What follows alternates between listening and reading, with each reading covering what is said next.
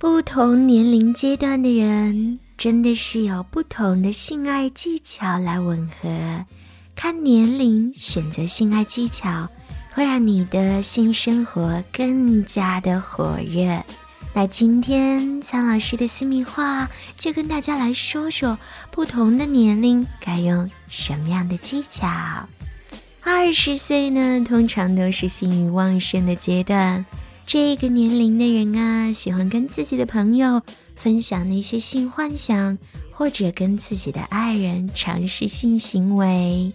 那获得快感的关键呢，就是知道自己想要什么，并且大声的说出口。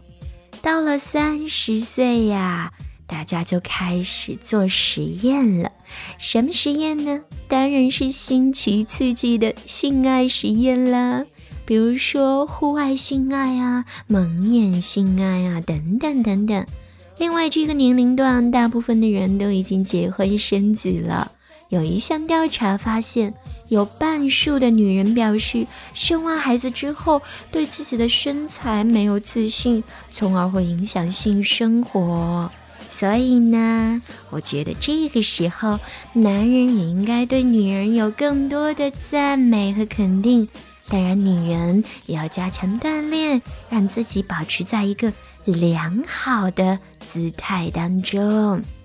而四十岁呀，这个年龄段的人，无论男人还是女人，往往都会感觉到压力巨大，那兴趣呢也会减弱。所以，在这个年龄段，适当的锻炼是很有好处的，比如说跑步啊。打球啊，瑜伽啊，等等等等，甚至两个人一起来看喜剧电影，也是减轻压力、提高性欲的好方法。那这个年龄段呢，可能很多人对于对方跟彼此的身体都已经过分了解，所以往往会忽略了前戏。所以曹老师要告诉你们。哪怕到了六十岁，前戏也很重要哦。最后呢，苍老师还要说一件事，是跟情趣用品有关的。说到这个词，很多人可能会觉得，哼，那应该是五六十岁的人才需要吧？当然不是啦。无论你的年龄多大，无论你的性生活是否和谐，都可以选择情趣用品。来促进两个人的和谐。当然，如果你们已经很和谐了，情趣用品可以让你们更上一层楼。所以，只要你们想，就可以选择使用。无论你是二十岁、三十岁、四十岁、五十岁，还是六十岁，随心所欲最重要。倾听网最新地址，请查找 QQ 号二零七七零九零零零七，QQ 名称就是倾听网最新地址了。在爱的过程当中使用套套，相信是很多人的第一避孕选择。可是依然会发现，有人即使戴了套套做爱。还是会有意外怀孕的现象，那么这到底是怎么回事呢？难道套套也失灵了吗？接下来就让我们一起来探究一下当中的原因。戴了套套做爱还会怀孕，这样的意外发生无非有几个原因。第一点就是在爱的过程当中，套套意外破裂。有很多原因啦，比如说姿势幅度过大，指甲或者尖锐的物品无意当中划破了。所以呢，在使用套套之前，一定要检查它的生产日期以及是否存在破损的现象。最后在爱的过程中，也要避免动作太猛烈，造成套套的破损。还有一个原因呢，就是套套的型号不合适，或大或小的套套都会在爱爱的时候滑落或者破裂，使精液流入阴道。